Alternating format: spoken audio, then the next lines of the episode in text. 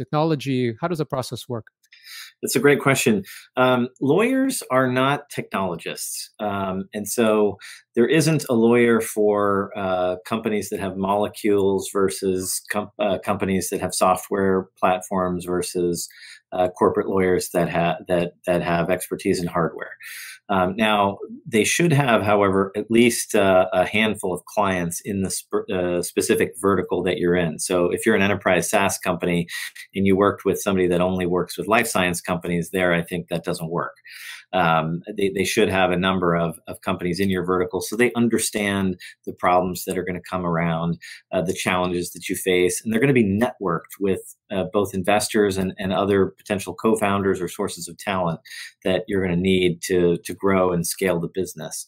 So I, I think that um, you know the, the, the very first thing is to work with a lawyer that comes well recommended by someone in your network that can provide a warm introduction. Uh, we lawyers, like anybody else in the ecosystem, are um, surrounded by great ideas and, and smart people. And, and for us to decide who we're going to pay attention to and where we're going to spend our time, it's probably going to be somebody who's made a warm introduction. Um, when you when you experience that warm introduction, you should have a good feeling right away. The person should be responsive, and remember, if they're not responsive, they may either have too many clients or have other issues.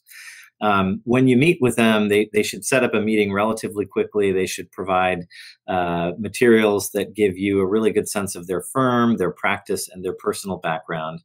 Um, and then you should have a 30 minute uh, meeting with them, probably uh, in times like this over Zoom, so with the video on, so you can get a sense of them um, and try and establish a rapport. And, and you really need to be comfortable with them that you're going to be uh, happy to speak to them about the issues that arise that are really giving you concern whenever that may be. So it should be somebody that you feel is going to answer your call on a saturday or a sunday or late at night.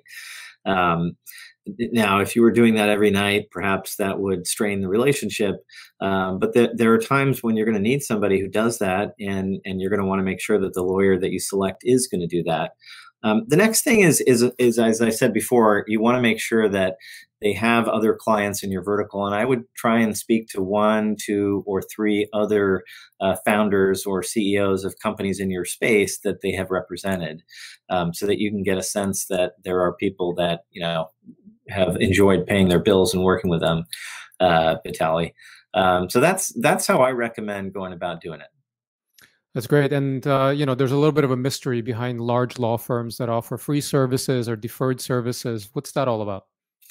Yeah, great question. Um, so first off, uh, you know the big problem that you're going to have is you're going to need the most amount of legal services um, at the time where you have the least value and the least amount of cash, and so you need to work with somebody that has a platform that can uh, serve you in the way that you need to be served, which means super leanly with form documents, with technology-enabled freemium or, or light light billing uh, services.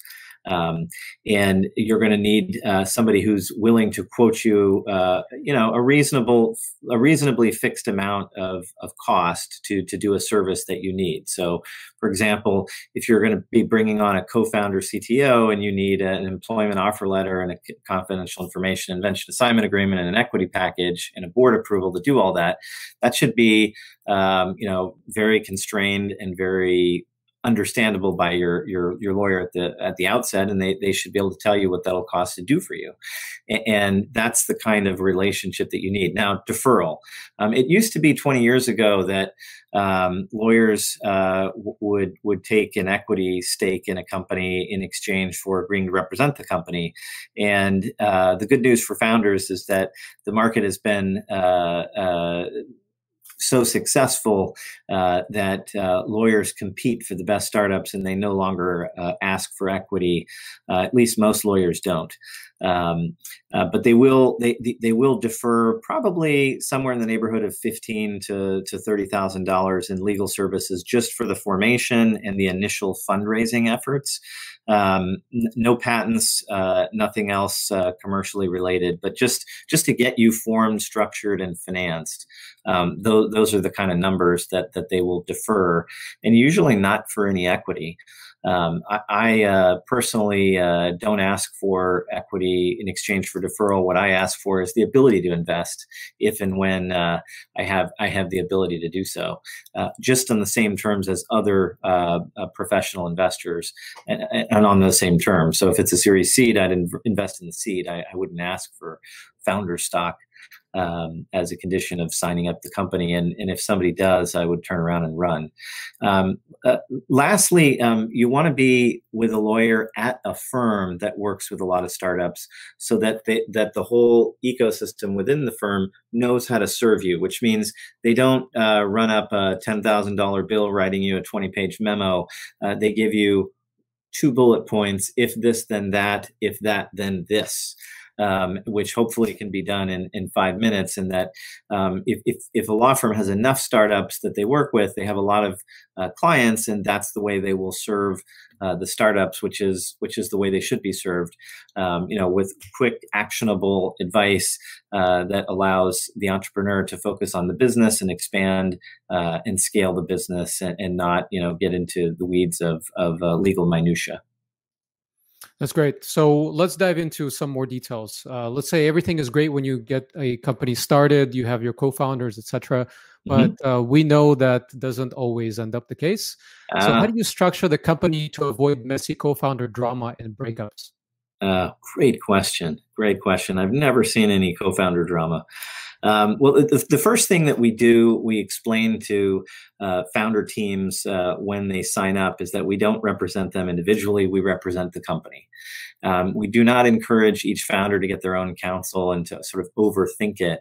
Um, the general premise in Silicon Valley is that every founder uh, essentially negotiates their equity percentage in exchange for um, whatever role they're going to take with the company. And, and, then their equity they receive essentially for free. They pay par value for the shares, which is, you know, a few bucks, but it is not real money. Um, and then they vest into those shares over four years. The theory being that if the if somebody invests uh, three million dollars into a company and then the founders walk away the next day, uh, they shouldn't be able to leave with their equity because uh, there is no company without them. The, the investors put their money into a company on the assumption that the people would be there uh, and that they would earn their percentage of the company over time. Um, and so typically there's four year vesting uh, with a one year cliff. So 25% of your equity vests at the first year anniversary so that if you leave in the first year, you get nothing. And the, the idea there is that um, that is such a critical time for the company that it, in its development that if you were to leave, then you, you, you know, the company really is so harmed that they would have to, um, they might, they